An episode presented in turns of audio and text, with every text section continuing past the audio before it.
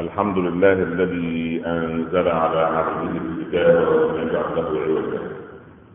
سبحانه له دعوة الحق حرص عليها واوجب التبشير بها ولتكن منكم أمة يدعون إلى الخير ويأمرون بالمعروف وينهون عن المنكر وأولئك هم المفلحون. وأشهد أن لا إله إلا الله وحده لا شريك له وضع الحجة وأتم المحجة ويأبى الله إلا أن يتم نوره ولو كره الكافرون.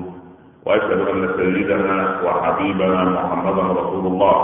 بلغ الرسالة وأدى الأمانة ونصح الأمة وكشف الأمة وجاهد في الله حق جهاده حتى أتاه اليقين.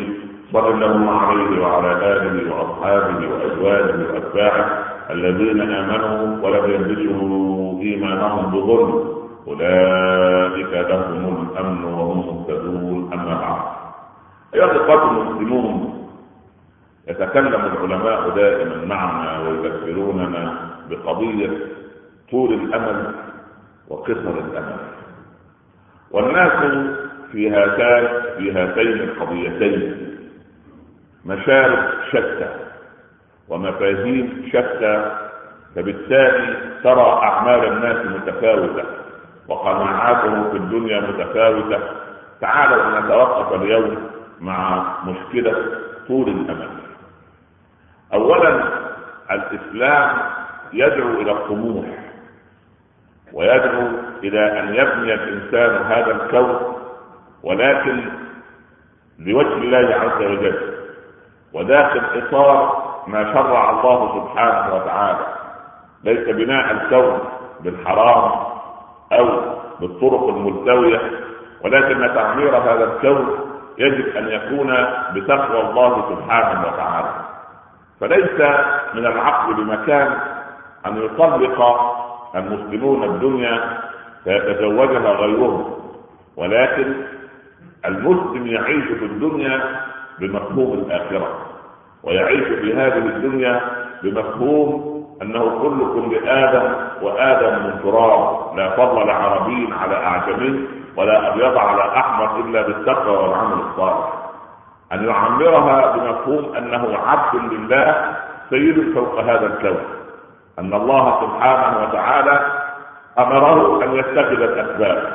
ونبينا صلى الله عليه وسلم يقول إذا قامت الساعة وفي يد أحدكم فسيله فليغرسها فإن له بها أجر.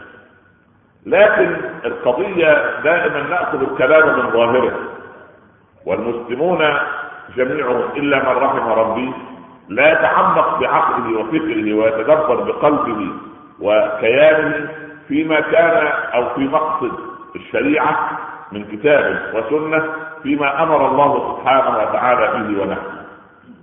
وتنظر أنت إلى مصيبة طول الأمل الإنسان إذا ذكر بالموت خاف وربما قنط وربما يئس وربما صار كالغربي الذي يريد أن يعد من الدنيا كل شيء لأنه لا فرصة له أخرى يستطيع أن يعيشها في مفهومه. لكن المسلم كما كان الصحابة يحفرون الخندق والرسول صلى الله عليه وسلم يعمل معهم يقولون لو قعدنا والرسول يعمل فذاك منا العمل المضلل والنبي يرد عليه قائلا اللهم لا عيش إلا عيش الآخرة فاغفر للأنصار والمهاجرة. اذا الرسول يعمل ولكن قلبه مع الله سبحانه. يعمل في الخندق مقاتلا مدافعا عن دين الله وعن المدينة المنورة لكن قلبه متعلق بالله عز وجل. ليس غطرسة ولا كبرياء ولا ازدراء لمن البشر وإنما احتراما لهذا الذي أورثه الله عز وجل وجعله خليفة إني جاعل في الأرض خليفة. قضية طول الأمل لها ثمرات. إذا زرعت أنت شجرة طول الأمل في القلب تثمر لك أربع ثمرات سيئة. كل واحدة أصعب من أختها. أول شيء طول الأمل يجعلك تسوف وتؤخر التوبة. فتأتي للشاب. لماذا لا تصلي يا بني؟ والله أنا عندي عشرين سنة وأبي ما صلى إلا بعد الأربعين وأنا إن شاء الله لما أتزوج ويكون لي أولاد واذهب لأؤدي مناسك الحج إن شاء الله سوف أبدأ بالصلاة فيسوف التوبة ويؤخر التوبة أنت يا فلان لماذا لم تتب رغم أنك بلغت الأربعين من عمرك؟ والعبد إذا بلغ الأربعين يقول ربي أوزعني أن أشكر نعمتك التي أنعمت علي وأن أعمل صالحا ترضاه. ما بما غاب هذا الدعاء عن لسانك؟ لم ترتكب المعاصي وقد بلغت هذا العمر بالعقل والفكر وهذا الوصول من البلوغ والرشد؟ لماذا تنحرف؟ يقول لك والله من الأربعين سنة وأنا أبي عاش لعمر ثمانين سنة وجدي عاش تسعين سنة وجدتي ماتت بعد المئة وكأن العمر بالوراثة إنما العمر كل واحد له عمر محدد. وهذا الإنسان لأن الأمل عنده طويل فهو يؤخر التوبة ويسوف فسوف أتوب غدا سوف اذهب إلى العمرة سوف أذهب إلى الحج إن شاء الله. نتوب من يوم الجمعة نتوب من أول الشهر العربي نتوب بعد انتهاء الصيف نتوب عندما يدخل رمضان. هكذا العبد يسوف التوبة فطول الأمل يبعده عن الله عز وجل. فإذا جاء ملك الموت في ساعة ود العبد ساعتها أن يؤخر ساعة. يا رب طب ساعة أتوب فيها ساعة ارجع فيها الأعمال. خير الصدقة ان تتصدق وأنت صحيح شحيح تأكل الغنى وتخشى الفقر حتى إذا بلغت الحلقوم قلت لفلان كذا ولفلان كذا وقد كان لفلان. إذا العبد الصالح هو إنسان إذا صلى العشاء قال لن أصلي صبح الغد وإن صلى الصبح قال لن أصلي عشاء اليوم. بهذا المنطق لن يسوق التوبة وإنما بعد كل صلاة وقبل كل صلاة يقول ربما تكون آخر صلاة لي. وكيف للعبد أن يستشعر أنها آخر صلاة له؟ يتخيل إنسانا حكم عليه بالإعدام. فلما حكم عليه بالإعدام سئل أي مطلب ترجو؟ يقول أتمنى أن تتركوني قبل الإعدام أن أصلي ركعتين لله. بالله عليك هاتان الركعتان. فيهما خشوع ام فيها سهو وسرحان فيها خشوع. لأن هاتان الركعتان هما آخر ركعتين سوف يصليهما هذا المحكوم عليه بالاعدام في هذه الدنيا أنت لأن حكم الإعدام سبب واضح للانتقال من هذه الدنيا عن طريق الشرق أو الرمي بالرصاص أو الكرسي الكهربائي أو غير ذلك. لكنك ملك الموت ناظر إليك وأنت غافل. الله عز وجل رقيب عليك وأنت غافل. إذا تؤخر التوبة لأنك مقتنع أن ما زال في العمر بقية وليس البقية محدودة وإنما يقول سبحان الله هذا الشعور عندك حتى تنسى أن ملك الموت سوف يأتي إلا إذا كنت مريضا. أو في ورطة كبيرة أو أن العمر قد طال وقد سبحان الله كبرت في السن ودخل الرسول يعود عمه العباس رضي الله عنه. فقال له يا ابن أخي صلى الله عليه وسلم ادعو الله لي بالموت. يعني كبرت في السن وهم العرض شاب الشعر ضعف والانسان عندما يكبر في السن يستشعر انه عالة على غيره وينظر الرحمة والشفقة في عيون ابنائه وزوجته فيتمنى أن يرحم من هذه الدنيا كي لا يكون عالة على أحد غيره. عندئذ قال له صلى الله عليه وسلم يا عباس يا عمان لا يتمنين أحدكم الموت بضر قد نزل به. سواء ضر السن أو ضر المرض أو ضر الضغط من الدنيا. وإنما إن أصابه هذا يعني ان هجم عليه السن. أو هجم عليه المرض أو هجمت عليه الدنيا بمشاكلها يقول اللهم أحيني إن كانت الحياة خيرا لي وابدني إن كان الموت خيرا لي. فالخير من يعلمه خالقنا. وما دام أن الله الذي يعلم فانت ادعو الله عز وجل. اذا الذي يجعلك تقصر الأمل في كل صلاة الحمد لله من كرم الله أن جعل لنا منسك الصلاة وشعيرة الصلاة. أقف كل عدة ساعات بين يدي رب العباد عز وجل لأجدد العهد. على فتح صفحة جديدة على التوبة مما قد سبق على أنني إن عشت زمنا طال أن قصر فسوف أكون إنسانا جديدا تائبا إلى الله سبحانه وتعالى.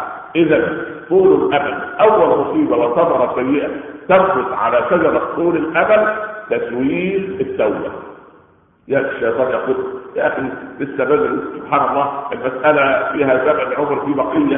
إن شاء الله رب العالمين لسه رمضان جاي نخرج الزكاة ونتصدق ونصلي وراء الشيخ.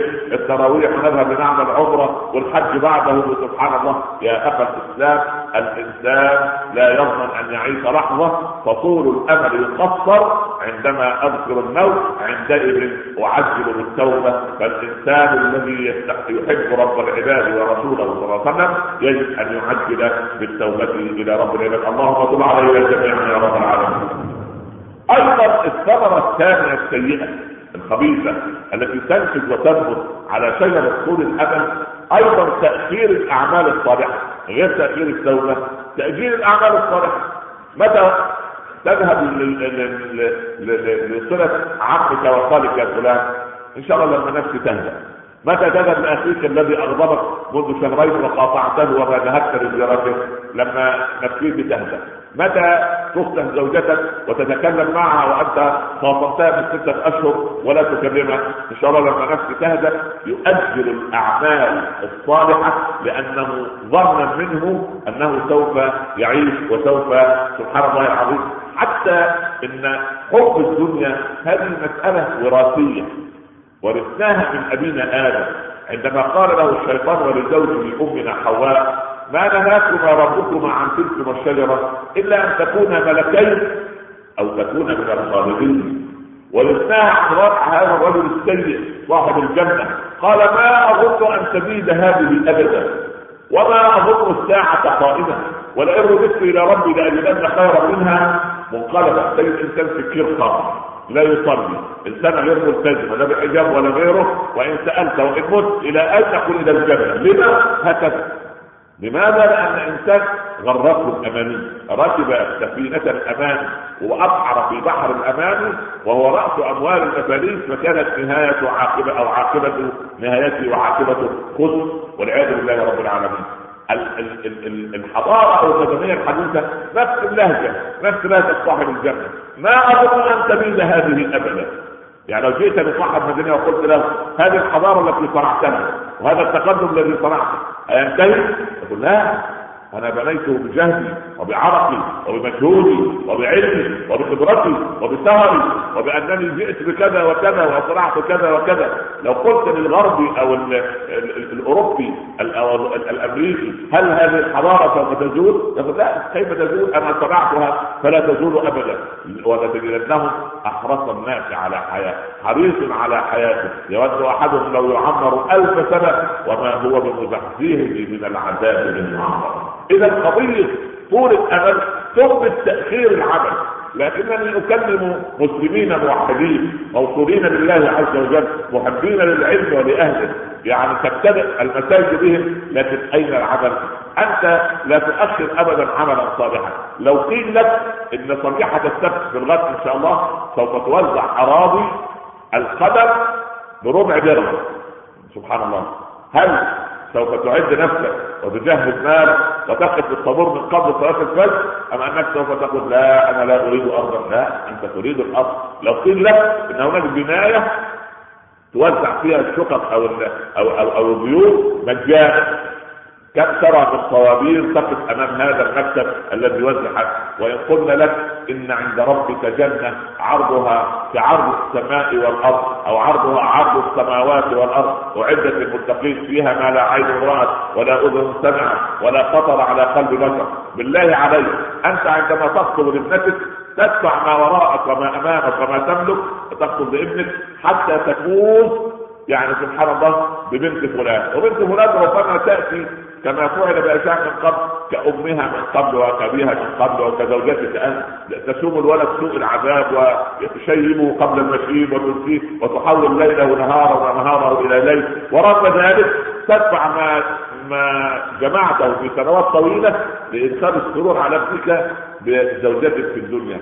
ونحن نقول لك هناك حور عين في الجنة. من نظر إليها سبحان الله رأى هذا وجهه في صفحة خدها وتغني لك قائلة نحن الناعمات فلا نبحث أبدا الراضيات فلا نسقط أبدا الشابات فلا نهرب أبدا فطوبى لمن كنا له وطوبى لمن كان لنا. هذه الحور العين هل تحصل عليها؟ بركعتين أغلبهما صرحان هل تحصل عليهما بشبهة الربا وبشبهة الحرام وإسراف البعيد عن طريق الله؟ هل تحصل عليها بغيبة ونميمة هل تحصل عليها بالإسراع في العمل الصالح؟ اللهم اجعلنا من المسرعين إلى الأعمال الصالحة يا رب العالمين. أقول قولي هذا وأستغفر الله لي ولكم.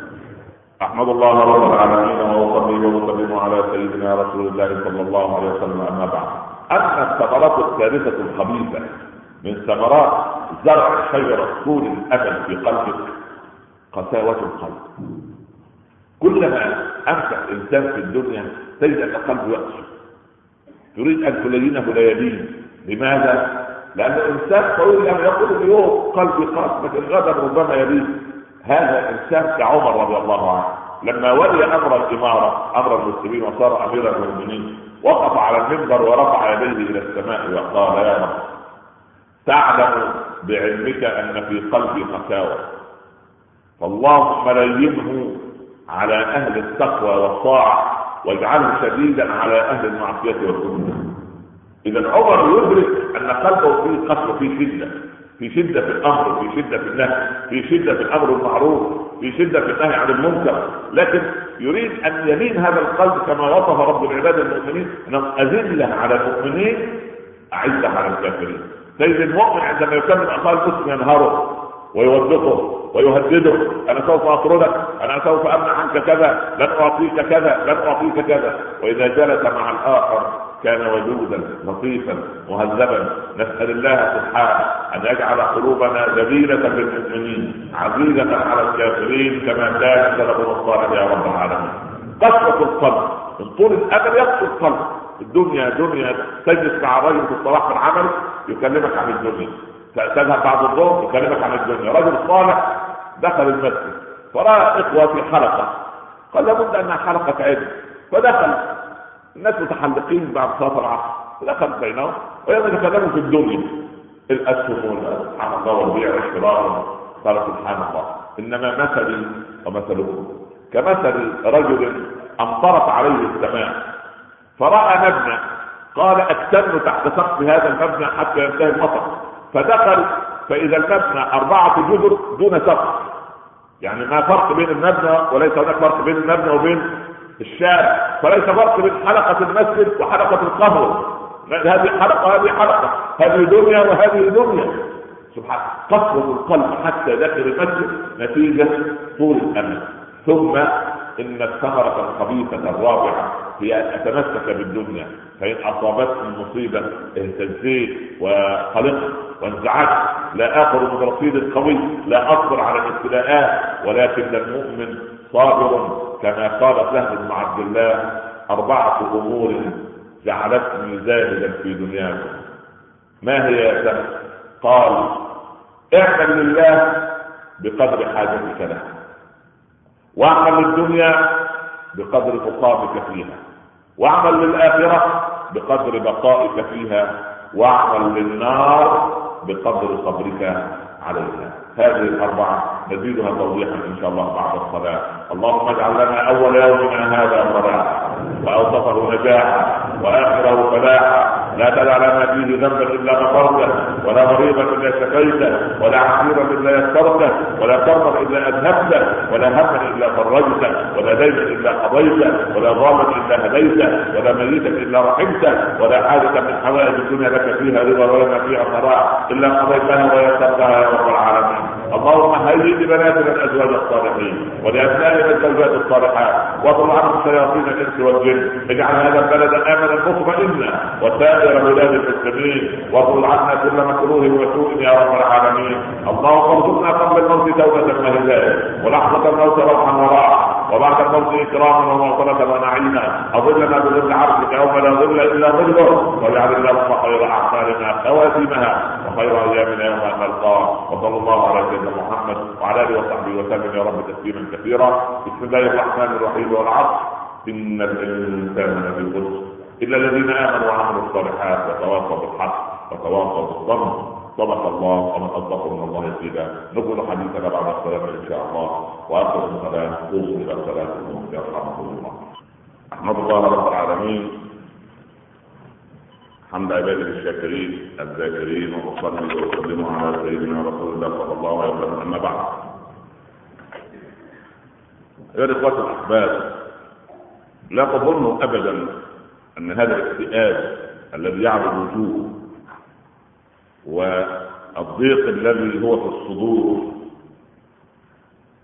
لا تظنوا انه من الأحداث العالمية فقط التي تدخل علينا وتأتينا وتقلق مضاجعها الأمر أهون من ذلك.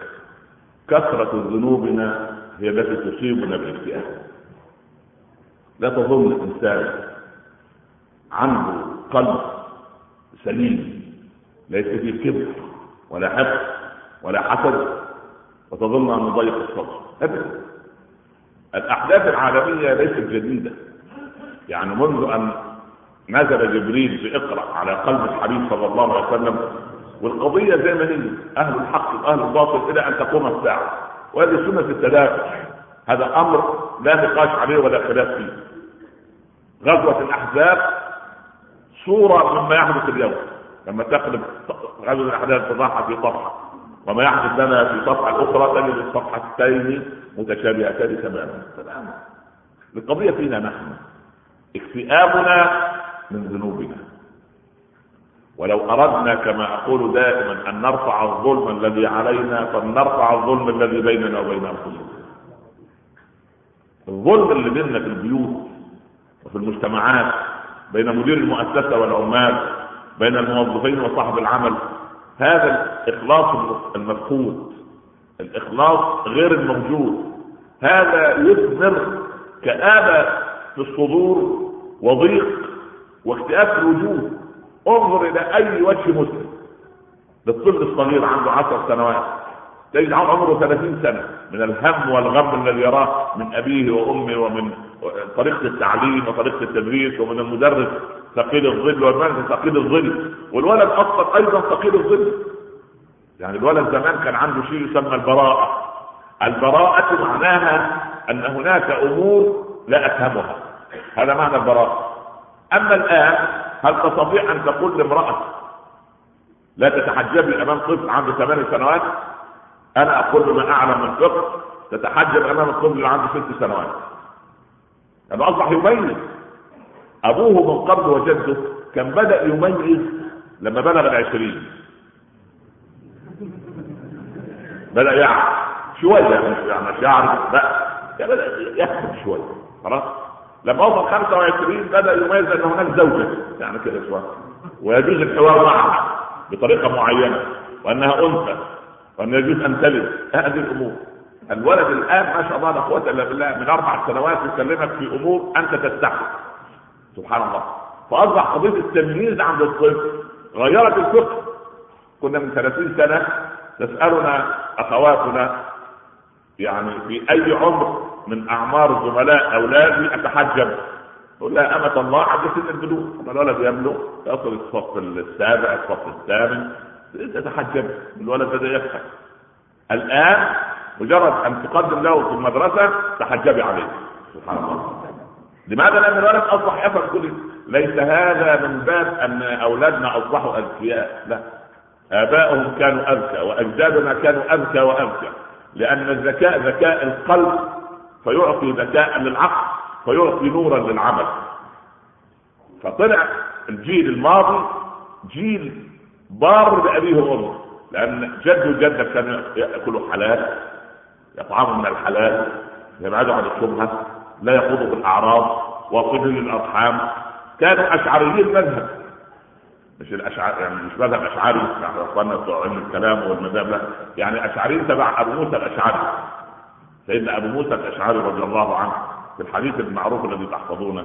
قال فيه صلى الله عليه وسلم رحم الله الأشعريين. الأشعريين شيء والأشاعرة إيه شيء آخر. عشان يعني الأمور لا تختلط يعني. فنحن الأشعريين. ما حطمنا إلا أن تمذهبنا كلنا لما تمذهبنا تفيهقنا. فلما تفيهقنا قل العمل كثر الجدل تبخر الإخلاص اصبح بعضنا يعادي بعضا لم تنزل البركة علينا من السماء. رحم الله الأشعريين. كان إذا حجبتهم الحاجة الدنيا اشتدت عليهم زي أيام الغداء. أو قل قوت عياله جاء كل واحد بما عنده. ووضعوه في ثوب واحد. وقسموه بينهم بالسوية فأنا منهم وهم مني صلى الله عليه وسلم. هذا هكذا كان يعيش اجدادنا إلى عهد قريب. فلما أصبح مالي مالي بيتي بيتي حقي حقي أبنائي أبنائي. ما صار أبناء الغير ولا أبناء الأخ ولا أبناء الأخت. ولا سبحان الله ال ال ال الأرملة ولا المطلقة ولا الجار ولا صاحب العمل ولا الأمانة ولا الصدق. ولا تكن لأننا كلنا يعيب على كلنا. أنا أتكلم عن نفسي وأنت يجب أن تتكلم عن نفسك ويجب أن اصلح أنا نفسي. ويجب أن تصلح لكن أن تنصح الغير وأنت من تصح. هذه مصيبة. يقول أبو حامد الغزالي إن النصيحة إن النصيحة زكاة. والزكاة لا تجب إلا إذا بلغ المال الإيه؟ النصاب. ونصاب النصيحة الإيه؟ الاتعاظ أن أنا نفسي أنا أنا الطاعه اكون أنا منتصح لنفسي ناصح لنفسي. فلما أنصح نفسي أنصح غيري. يعني هل يجوز أن أقول لك قم قبل الليل قبل الفجر بركعت عشان تصلي ركعتين قيام ليل؟ وأنا الكلام يخرج من لساني يضيع أدعوك إلى قيام الاثنين وخميس وأنا لا هذه مصيبة. فإذا كلنا هكذا. ننصح ونتألى على الناس ونعمل علماء على الناس والمصيبة هكذا. سبحان الله. فأريد أن أقول أن الاكتئاب الذي عندنا عايز تضيعه قلل من ذنوبك. تب إلى الله قصر الأمل. يعني نتكلم عن طول الأمل. إن شاء الله إذا كنا من أهل الدنيا إن شاء الله الجمعة القادمة نتكلم عن قصر الأمل. وقصر الأمل ضد الطموح. لا ابدا نبقى نشرح هذا الموضوع إن شاء الله رب العالمين. قلنا كلمة لسهل بن عبد الله. طيب الحقيقة نقف عندها. عندكم وقت الكلام سهل ولا ولا مو كلام صعب؟ كلام سهل. سهل بن عبد الله رضي الله عنه. هذا الرجل أرسلته أمه للعراق. اللهم أمن العراق وأهلها واطل عنهم شياطين الإنس والجن وأمن فلسطين وأهلها واطعم أهلها من جوع واكسبهم من عرض واسقهم من عطش وأغنهم من فقر واحفظهم من عالم يا رب العالمين. فارسلته العراق يتعلم فعايز يطمئن أمه. طفل عنده أو صبي 12 سنة. فكتب خطابا لأمه في الشام. لأن واحد قبل ما رايح الشام في الغد. فبعد العشاء أمر عليك أخذ إذا أردت رسالة لاهلي رساله لأمي. كتب الرسالة. كان زمان الكتابه مش بالحبر الجاف والحبر لا كان سبحان الله زعفران الأمور دي يكتبوا بها فكتب فطرق حافظ الرسالة الباب يعمل إيه؟ سهل يعمل إيه؟ واجر واخذ غرفة إيجار يسكن فيها. فأخذ شوية تراب من أرض الغرفة وجفف بها الإيه؟ ما كتب وطوى الرسالة وأعطاها. لغاية الان الأمور سليمة ولا الأمور فيها شك؟ سليمة خلاص ما فنام. فراى الرسول في الرؤيا صلى الله عليه وسلم. يعطيه كوبا من اللبن وكوبا من السم. يقول له اخلط هذا بذا واشرب. يقول يا رسول الله أشرب سما؟ قال ما صنعت بتراب لا تملكه أسوأ عند الله من هذا السموم فاهم سهلا من القضية إيه؟ بالله عليك لما تحقق كده رؤية سهلة دي في الواقع. يبقى إحنا رايحين فين إن شاء الله؟ رايحين بيوتنا نسأل الله السلامة. هذا سهل ما بس بديك بعطيك نبذة من حياته. ها المهم كبر سهل هو يتحرى الدقة في الحلال والحرام. لغاية ما رزقه رب العباد في يده عرقا في يده. إذا امتد إلى شبه أو حرام اهتز العرق. زي الرادار أول ما تمشي على أكثر من 120 تبتدي السيارة تعمل إيه؟ ها؟ صوت خلي بالك اصحى. انت جاوزت السرعه الايه؟ المطلوب. أنا اشك ان لو رزقنا ما رزق سهل لصارت عروقنا كلها تمر. مش عرق واحد. ده العرق والحيط والجدار والكرسي اللي انت قاعد عليه والثوب اللي لابسه والله سبحان نسأل الله السلامة. كله في ثورة عليك. المهم سهل. قال كلمة عجيبة. له قصة لطيفة برضه نحكيها من باب تنصيب والله ذكر الصالحين وقصصهم. تربط بالإيه؟ ما أنت صابح الصبح تسمع النشر. قتل سبعة قتل عشرة. انفجار في المكان الفلاني. الضائقة المالية. البورصة هتنام. الين هيغرق. الدولار هيعود. اللي سبحان لا حول ولا قوة. فصاح نايم في هموم في أنكاس. وتلاقي نفسك صدرك منغلق. تقول هو أنا صدري منغلق ليه؟ لأن الكلام في دنيا. لابد أن ينغلق. كل ما دول تكلم في الدنيا كل ما سبحان الله دنيوي من الدنو ومن الدناء سبحان الله. يا أخي ارتفع سبحان الله. يقول آه، أبو موسى والله ما أحببت الدنيا إلا لثلاث من ضمنها أن أجلس مع أناس ينتقون اطايب الثلاث كما ينتقى اطايب الخمر كان هذا الكلام الحلو والجميل وكله سبحان الله. المهم ف سيدنا سهل كان متزوج زوجة طريقه اللسان وبعدين فقالت له نريد لحما من السوق. قال من أين؟ هذا أنا عندي درهمين أخذ الدرهمين راح يجيب اللحم ف وهو راجع. سبحان الله. حدأة حدأة عارفها سابت كل اللي في السوق ونزل على المسكين سهل وخطفت الإيه؟ قطعة اللحم. هو زوجته صديقة اللسان. بطبيعتها من غير شيء. وانت طبعا تفهم طريقه الإنسان دي يعني كل واحد فاهم وعارف. وكميه السلطة وكمها تقيس على ريختر في لغايه 9.7 و11.9 والبيت يهتز والدنيا تهتز وتقلب العيال عليه. ها؟ زي نفسك كده غريب في البيت. تشعر كده تدخل برجل وتبقى عامل زي اللص مش بيتك. لا إله إلا الله. مش أنت قاعد عند المسجد تاني. عم ما فيش كاميرات ولا حاجة.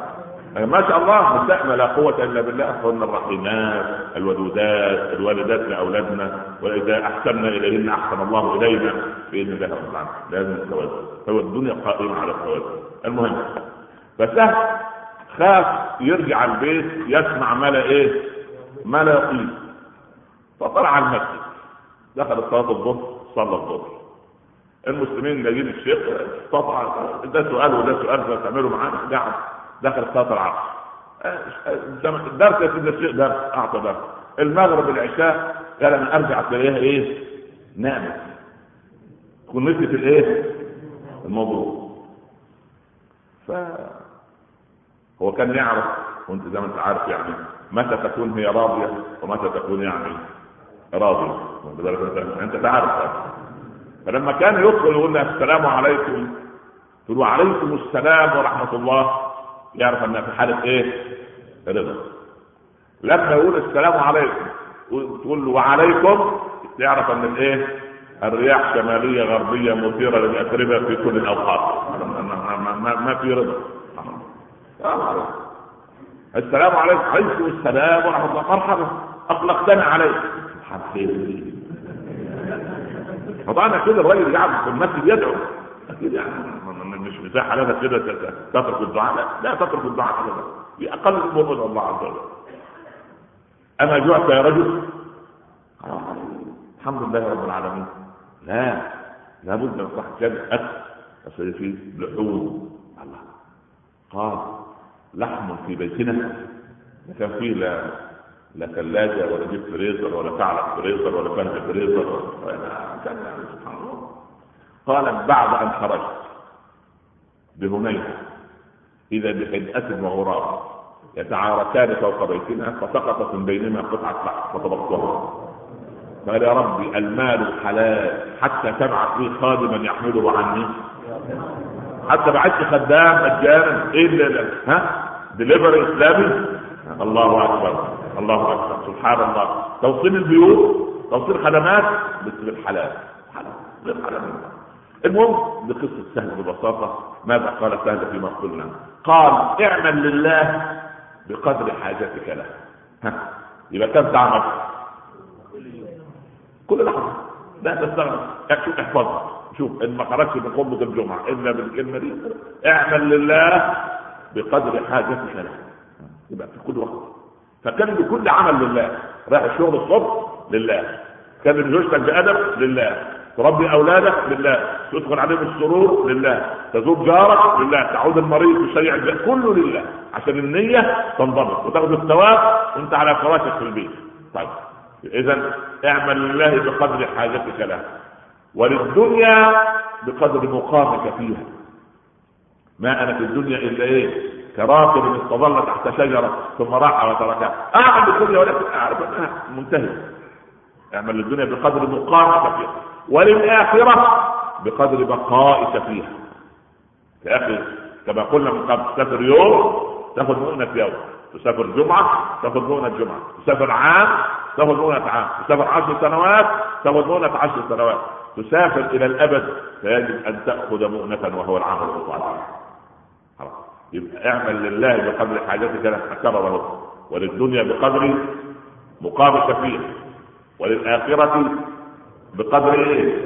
بقائك فيها. يا أهل الدنيا إيه؟ خلود بلا يا أهل الجنة خلود بلا موت يا أهل النار. خلود بلا موت. واعمل للنار بقدر صبرك عليه الإخوة بره أول ما أذكر أن الإخوة بالشمس أنهي فورا أنا الشمس فما بالك إذا اقتربت من الرؤوس ونسأل الله أن يظلنا بظل عرش يوم لا ظل إلا ظله أريد أن أؤكد في آخر الدرس كلمة مهمة. ليبدأ كل واحد يا إخوة إحنا ضيعنا وقت كبير في أن يعيب بعضنا على بعض. في ناس داخلة في المساجد داخل المسجد يجمعنا جميعا. وعينه عين ذبابية يريد أن يرى نقصا فيؤنف صاحب النقص. لا لا سدده وقاربه. خيرا للولد وصل المسجد. خيرا أخوك المسلم وصل المسجد. اقترب منه. أحبه. انصحه بالله يأخذ النصيحة انها نصيحة. لكن أول ما تدخل من غير ما تعرفه ولا يعرفك تدخل فيه شمال وتؤنبه وتهزئه ثوبك طويل مش عارف إيه. يا أخي الكريم احبه لو لو أحبك لسمع منك الكلام ونفذه بحب هكذا أبناؤنا. نحببهم بالاول وبعدين نامرهم وننهاهم. يسمعوا أمرنا. لكن لا داعي لأن يعيب بعضنا على بعض. وأن يجلس بعضنا لبعض بالمرصاد الأمة في حالة الكل كشر عن أنيابه نحوها ويريد تغيير هويتها ويريد اقتلاع جذورها وما بقي للأمة من خير إلا المساجد وخطب الجمعة ودروس العلم والعلماء الربانيين حتى أن نلتف حولهم وحتى أن نعطي الراية لأبنائنا مرفوعة قبل أن نرحل من هذه الدنيا. فاللهم أكرمنا ولا تهنا أعطنا ولا تحرمنا زدنا ولا تنقصنا كلنا ولا تكن علينا آثرنا ولا تنصر علينا انصرنا ولا تنصر علينا واغفر لنا وارحمنا وأنت خير الغافرين. إن شاء الله رب العالمين كنا وعدنا البرنامج الدين القيم يبدأ اليوم إن شاء الله العطف يعني.